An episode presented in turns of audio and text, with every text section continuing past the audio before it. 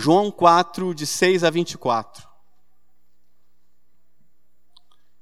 João 4, de 6 a 24.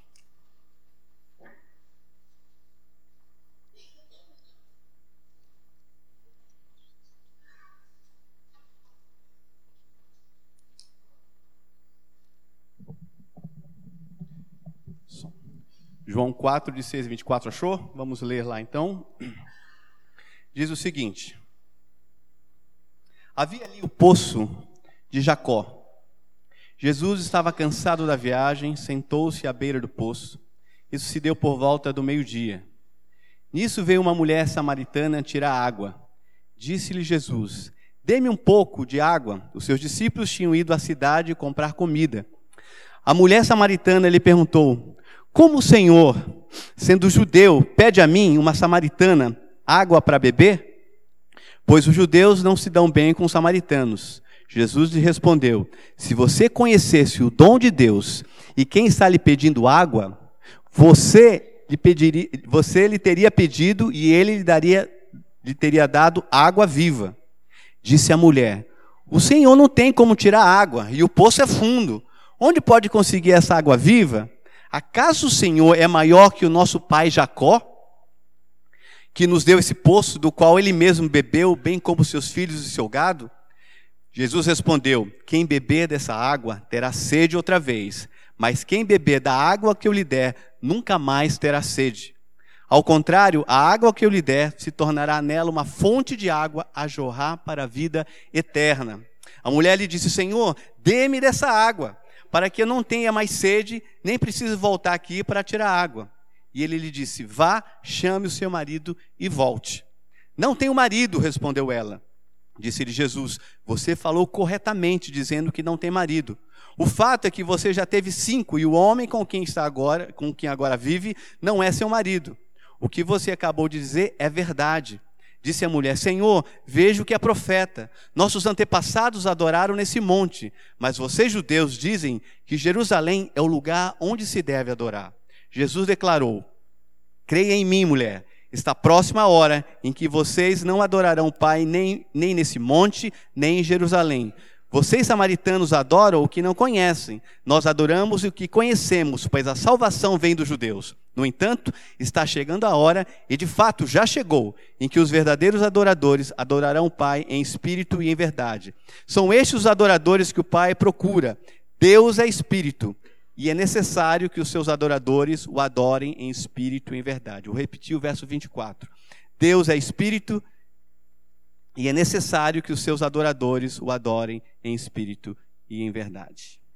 Nós estamos esse ano nesse tema, que é um tema guarda-chuva, conhecendo mais Jesus, e o tema da mensagem de hoje é Jesus e a adoração. Então eu decidi dividir essa mensagem em duas partes.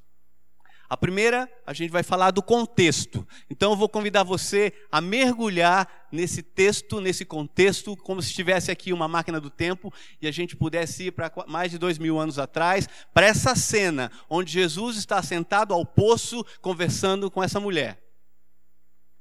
E a segunda parte da mensagem nós vamos tentar extrair do texto algumas coisas, alguns princípios importantes sobre adoração.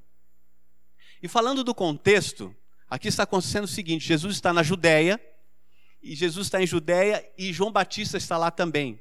E eles estão lá pregando e batizando. E começou a haver um burburinho dizendo que os discípulos de Jesus estavam batizando muito mais do que o discípulo de João Batista. Coisa de homem, né? Competição. Isso começa desde pequenininho. Quando a criança chega para o outro menino e fala: O meu carrinho é melhor que o seu, é mais bonitinho que o seu, é mais velo veloz que o seu.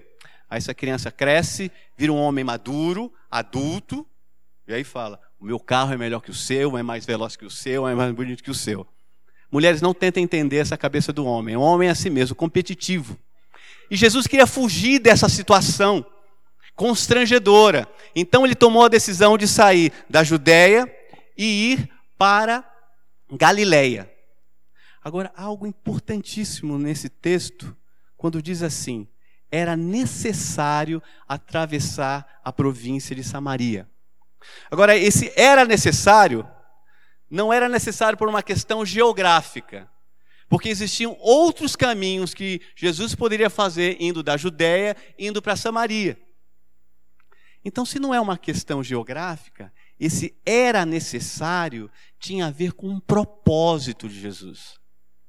E qual era o propósito de Jesus? O propósito de Jesus era o propósito do encontro. Porque Jesus é o Deus dos encontros. E quando a gente olha a passagem, Jesus andando por esse mundo, a gente vai vendo os encontros que ele vai tendo.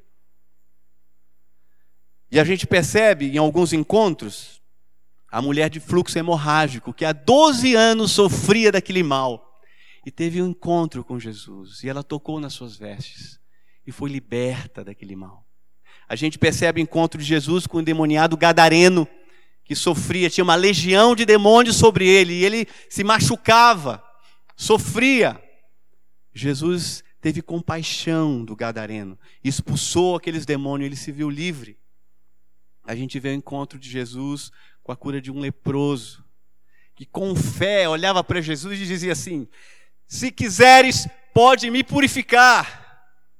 Então era a fé desse leproso, e Jesus olhando com graça, com misericórdia, falou: Eu quero, fique limpo. E ele ficou limpo. E a gente vê o encontro de Jesus também com o cego Bartimeu, que gritava, esberrava: Filho de Davi, tem misericórdia de mim. E Jesus teve misericórdia de Bartimeu estendeu a mão sobre ele e o libertou da cegueira. Nosso Deus, irmãos, é um Deus do encontro. Então você não está aqui nessa manhã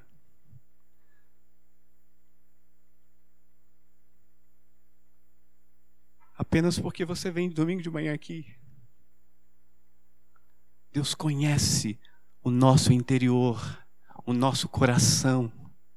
Ele sabe do nosso mais íntimo, do que passa aqui dentro, aquilo que você está sentindo agora, das suas dores, dos teus medos, dos teus anseios, das suas dificuldades, dos teus choros. Ele sabe de tudo.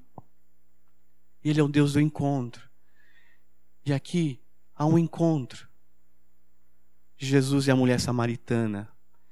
Ele se encontra com essa mulher que tem uma sede gigantesca.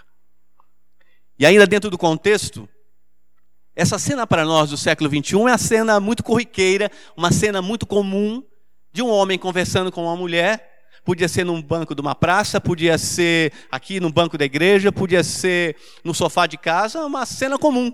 Um homem conversando com uma mulher. Mas para aquela época, esse procedimento dentro da cultura judaica, isso era um absurdo que estava acontecendo.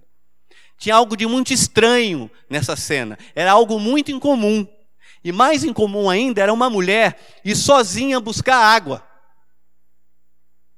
Ao meio-dia, onde o sol estava mais quente.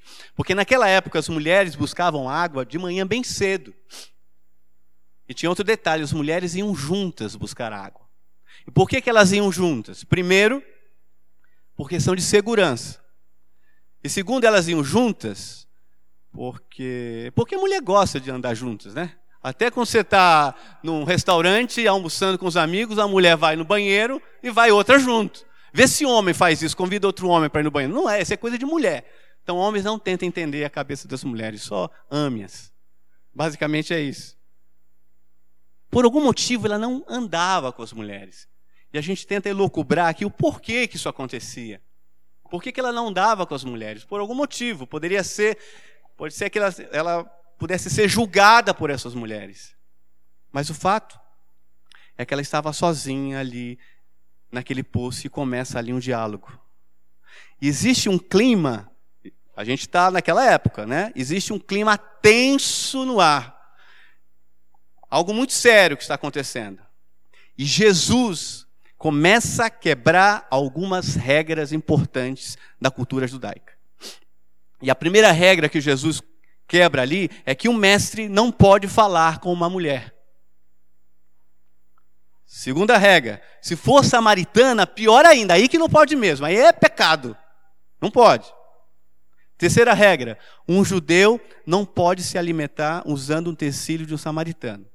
Caso contrário, ele fica 50 dias, perdão, 40 dias sobre maldição. Não pode participar do culto. Essa regra foi estabelecida pelos fariseus e saduceus da época. Existia uma rixa muito grande entre judeus e samaritanos. Pra vocês terem uma ideia, é, os judeus achavam que os samaritanos eram uma raça inferior, uma raça impura. Vocês verem um absurdo que o judeu levantava de manhã, levantava as, as mãos para os céus e falava assim: Deus, eu te agradeço por não ter nascido nem mulher, nem samaritano. E as mulheres também eram muito desvalorizadas naquela época. Lembra dos milagres, dos milagres de Jesus, quando contava 5 mil homens, além de mulheres e crianças. Né? Mas aqui demonstra esse sentimento que os judeus tinham pelos samaritanos, raça inferior. Tanto é que vocês lembram que existia uma passagem onde Jesus ia passar por Samaria com os discípulos, um outro momento, e eles queriam ficar lá e os samaritanos falaram: aqui não. Tiago e João chegaram junto de Jesus e falaram assim: Ô Jesus, você não dá permissão para a gente orar pra, aos céus e pedir que venha fogo dos céus e faça churrasquinho de samaritano? caras que andavam com Jesus, que aprendiam sobre o amor, sobre a misericórdia. Mas para eles era uma segunda raça, então não tem problema fazer churrasquinho dele. Derrama fogo sobre eles.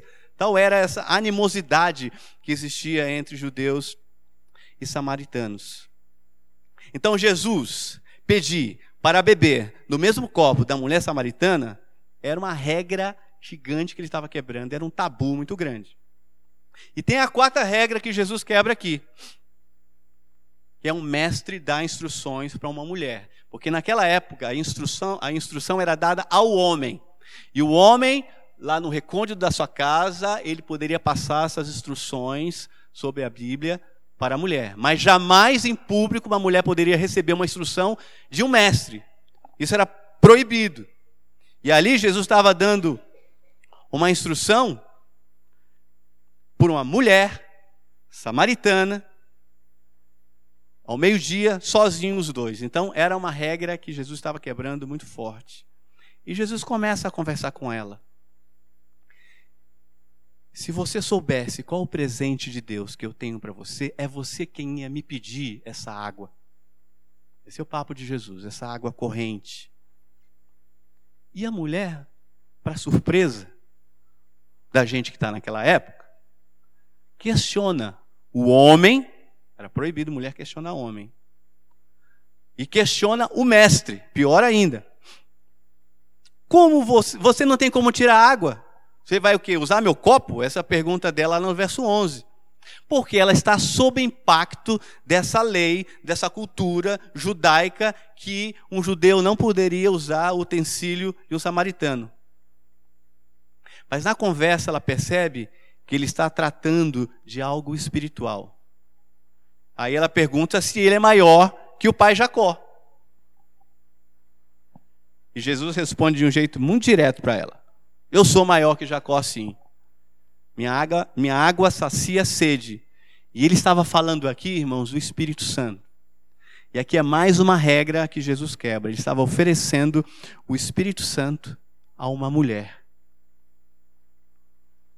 E a mulher, a mulher olha para ele e diz: Eu quero essa água. E aí Jesus começa a se revelar, pedindo para ela chamar o marido, mostrando a sua onisciência aí no verso 16. E a mulher se surpreende né, com esse pedido, ela jamais poderia imaginar que Jesus ia falar de marido ali. E no primeiro momento a gente pode imaginar que essa mulher, ela tinha algum problema moral, né? Porque casada, já com cinco maridos, já estava com sexto. Só que, pela lei, ela só poderia casar de novo se os maridos dessem uma carta para ela de divórcio. Então ela casou a primeira vez, o marido deu a carta de divórcio, ela casou uma segunda carta de divórcio, casou a terceira carta de divórcio, a quarta carta de divórcio. No quinto marido, ele não deu carta de divórcio, então ela não poderia se casar. Então ela estava com um homem que não era o marido dela, porque ela não tinha a carta de divórcio. Portanto, o problema dela não era um problema moral. Se fosse moral, por exemplo, uma traição, ela seria morta, apedrejada, como nós já vimos passagens parecidas com essa. Então a questão dessa mulher, dela ter se separado tanto, não era por uma questão moral. Só pode ser por ela ser quem ela demonstra ser aqui nesse texto. E como essa mulher se demonstra ser esse texto? Né? Primeiro, uma mulher que tem opinião própria, uma mulher que tem uma postura que não sub, se submete fácil. Para nós que já passamos pelo movimento feminista de 1960, isso aqui é a coisa mais comum, uma mulher discutir com um homem. Mas para aquela época, isso era um absurdo. Naquela época, dizer para um homem que não concorda com ele era um tabu tremendo. E nós percebemos isso na forma que ela fala com Jesus, pois ela se contrapõe a Jesus. Qualquer outra mulher, numa situação como essa, ia baixar a cabeça, pegar o copo dela, pegar água, entregar para Jesus e não falar nada. Só que essa mulher olha para Jesus e fala assim: Como é que você, sendo judeu, pede água para mim? Como é que você vai querer beber água? É no meu copo? Você por acaso é maior que Jacó? Aí vejam a percepção teológica dessa mulher. Ela percebe, ela tem a consciência que ela está diante de um milagre. O milagre qual que é? Aquele poço. Dela até quando Jacó cavou aquele poço tinha passado em torno de 3 mil anos. E continuava dando água. Então ela sabe que ela está diante do milagre. E ela pergunta se esse homem que estava conversando com ela, por acaso, era maior que Jacó. E ela percebe também que ele está falando de algo espiritual. Pergunta se ele é maior que Jacó, e Jesus diz: Eu sou, porque eu estou oferecendo água da vida, vida eterna. E Jacó poderia e pode apenas saciar a tua sede de agora. Essa sede vai passar e você vai precisar de água de novo. Aí ela disse: Eu quero, eu quero tomar dessa água. E aí Jesus disse: Então vai buscar teu marido não tem o marido. Aí Jesus diz: Eu sei, porque você já passou pelo quinto marido e o homem que está com você agora não é seu marido. E ela se choca com aquele conhecimento dele. E o que está acontecendo aqui, irmãos, é extremamente inusitado. Né? Ninguém poderia entender esse diálogo, né? é, nenhum homem naquela época teria esse diálogo, permitiria esse diálogo. Porque naquela época, como eu já disse, mulher não pergunta, obedece. Mas ela era diferente, ela questionou. Então Jesus toca na ferida daquela mulher, vai no cerne da questão. E nós estamos diante de uma mulher especial, sofrendo o preconceito daquela época, o preconceito da cultura preconceito, sofrendo do tabu que existia na época. Mas ela, ela estava sendo salva de um Deus dos encontros.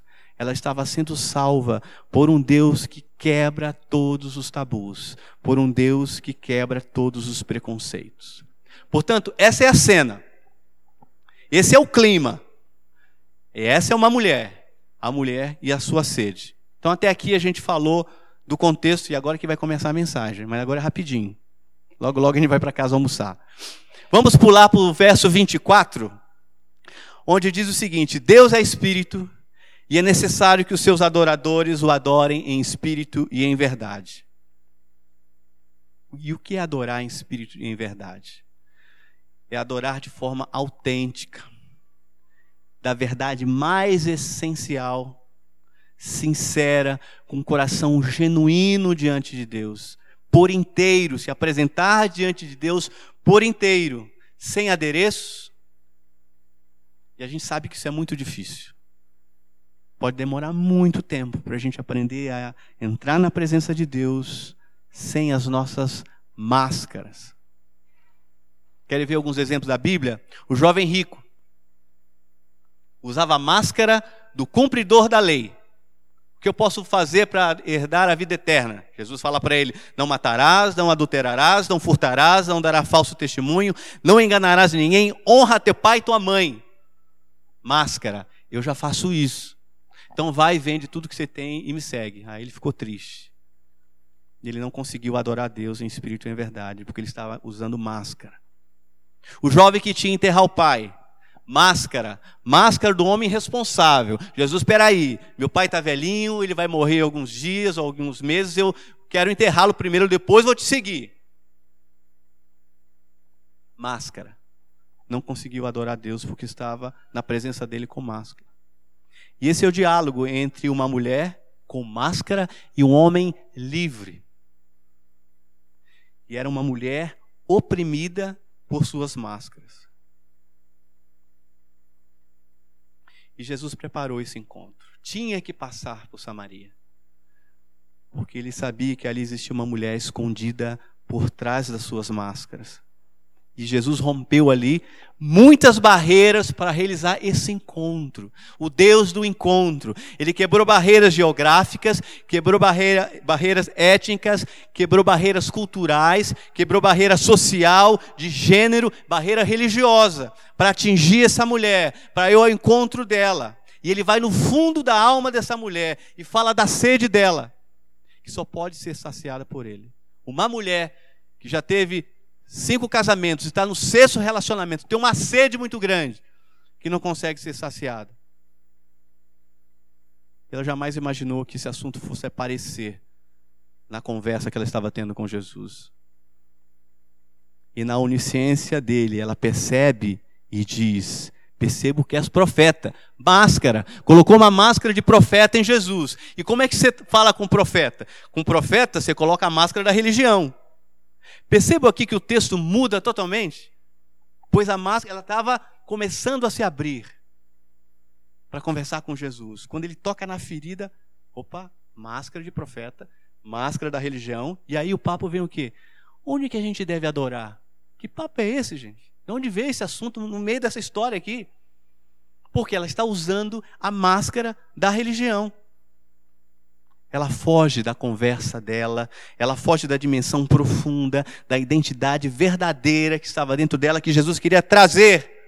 Tirar as máscaras para poder enxergar o ser humano que estava ali. E agora não é mais um ser humano, é uma mulher.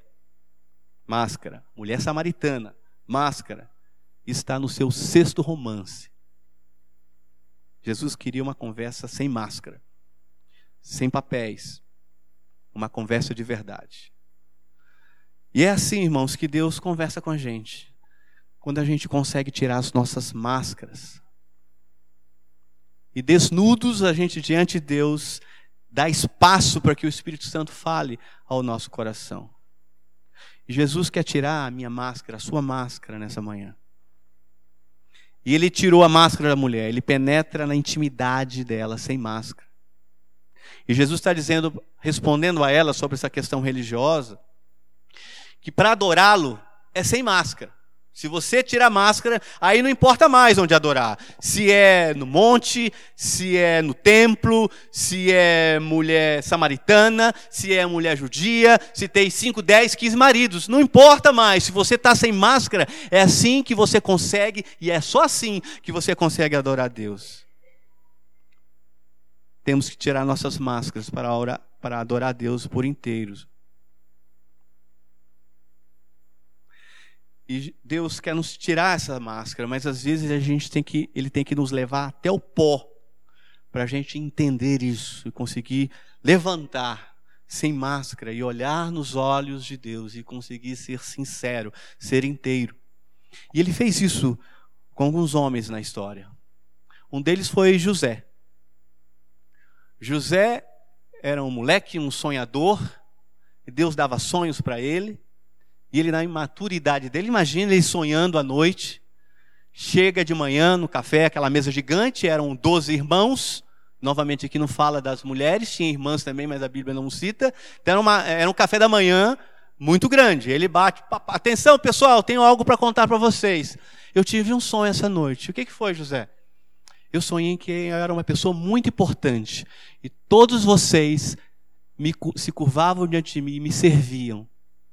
Imagina o como é que ficavam os irmãos nessa situação. Querendo matá-lo. Isso não é uma metáfora, é verdade.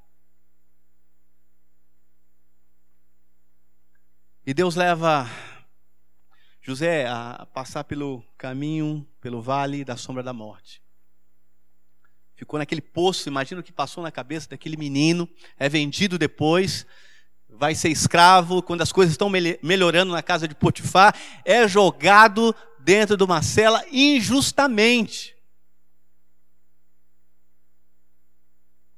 ficou sem máscara, dentro da cela, preso. E José tira a máscara do homem poderoso, a gente sabe da história, depois ele saiu dessa prisão, foi o segundo homem do Egito, e ele tira a máscara de homem poderoso, de segundo homem do Egito, o braço direito de Faraó, em Gênesis 5:20, quando o pai dele morre e os irmãos morrendo de medo, porque achavam que ele tinha preservado a vida deles, porque o pai estava vivo, quando Jacó morre, ele fala: "Agora ele vai mandar matar a gente". E ele chama os irmãos sabendo que tinha esse clima no ar. Gênesis 5:20 fala o seguinte: "Vós, na verdade, intentaste o mal contra mim. Deus, porém, o intentou para o bem, para fazer o que se vê nesse dia, isto é, conservar muita gente com vida. Olha a visão desse homem, passar por tudo que passou, e olhar para trás e perceber a mão de Deus em todas as situações. Isso não quer dizer que quando ele estava no poço, ele não podia estar reclamando, chorando, brigando com Deus. Isso não quer dizer que lá na cela ele não poderia também estar chorando, brigando com Deus. Mas agora que ele estava crescendo espiritualmente, amadurecendo quando homem, quando ele olha para a cena da vida dele e fala: tudo isso que aconteceu tem plano, foi plano de Deus, é obra de Deus na minha vida. Vocês foram fazendo as coisas de Deus foi transformando todo mal em bem. Então José aqui, sem máscara, adora a Deus em espírito e em verdade. Davi, um exemplo como esse também. A gente lembra de Davi entrando em Jerusalém nos carros maravilhosos junto com Saul, Saul à frente, Davi logo atrás, vindo da batalha, e as mulheres começavam a cantar. Saul matou mil, Davi matou dez mil. Imagina um moleque ouvindo isso, né? Tô bem, a mulherada aí cantando que eu sou mais poderoso que o rei. Tava se achando. E Deus coloca Davi dentro de uma caverna e fala com Davi lá dentro da caverna. E lá ele fala com Davi. Lá ele não fala com um herói de guerra que matou Golias, ele fala com Davi. Sem máscara. E Davi tira a máscara de rei, Davi tira a máscara de herói, tira a máscara de poderoso, e no Salmo 51, 3 e 4, ele fala o seguinte: Pois eu conheço as minhas transgressões, e o meu pecado está sempre diante de mim. Contra ti, contra ti somente pequei, e fiz o que é mal diante dos teus olhos, de sorte que és justificado em falares e inculpável em julgares. Sem máscara, Davi adora a Deus em espírito e em verdade. E último exemplo de Saulo. Saulo aprendeu aos pés de Gamaliel, que era um reconhecido mestre e doutor da lei. Poucas pessoas tinham chance de aprender, de serem ministrados por Gamaliel. Então Paulo tinha uma fama muito grande. Se tornou um homem culto e um profundo conhecedor da lei mosaica. E Jesus fala com Saulo, sabe aonde? Dentro de um cesto, descendo um muro de uma cidade, de Damasco. Um pouquinho antes, Saulo tinha caído do cavalo, literalmente, né? Ele estava em Damasco e começou a pregar o evangelho de Jesus. Aquele que era o perseguidor, e os judeus vendo isso, esse é o traidor, vamos matar esse cara. E os discípulos de Jesus, percebendo isso, falou: Você tem que fugir, cara, vamos pôr você dentro do cesto. Ou seja, esse Saulo, o grande sábio, discípulo de Gamaliel, Deus falou com ele dentro do cesto. E Saulo tira a máscara do grande sábio. Em 2 Coríntios 11:30, ele diz: Se convém gloriar-me, gloriar-me-ei no que diz respeito à minha fraqueza. Romanos 7:24. Miserável homem que sou, sem máscara, Saulo adora a Deus em espírito e em verdade. E quanto tempo demora nas nossas vidas para que a gente possa tirar as nossas máscaras e adorar Deus em espírito e em verdade? Jardim do Éden. Deus sai gritando pelo jardim: Adão, cadê você? Adão, cadê você? Logicamente, Deus sabia onde Adão estava. O que ele estava procurando era aquele homem que se pronunciava diante dele em espírito e em verdade. E esse homem agora estava escondido atrás da culpa, atrás do medo, atrás das suas máscaras. A mulher samaritana diz: Eu sou mulher, sou samaritana. Onde a gente adora, máscara. Jesus queria conversar com ela, queria falar com ela sobre a sede dela. E quando Deus chama meu nome, chama teu nome, como é que a gente se apresenta diante dele? Será que a gente vai com as nossas máscaras? Veste a capa do personagem, máscara do pastor e conversa com Deus, máscara do presbítero e conversa com Deus, diácono, líder de algum ministério na igreja, pai, mãe, filho, que máscara que a gente tem colocado para conversar com Deus que tem atrapalhado essa comunhão ao ponto de eu poder adorá-lo em espírito e em verdade? Quais são as nossas máscaras? Qual é a tua máscara? Temos que fazer como o publicano. Está em Lucas 18, 13. Que batia no peito e dizia: Deus, tem misericórdia de mim, porque sou pecador. Deus, tem misericórdia de mim, porque sou pecador. Eu não sou nada, eu preciso de ti. E eu já estou terminando.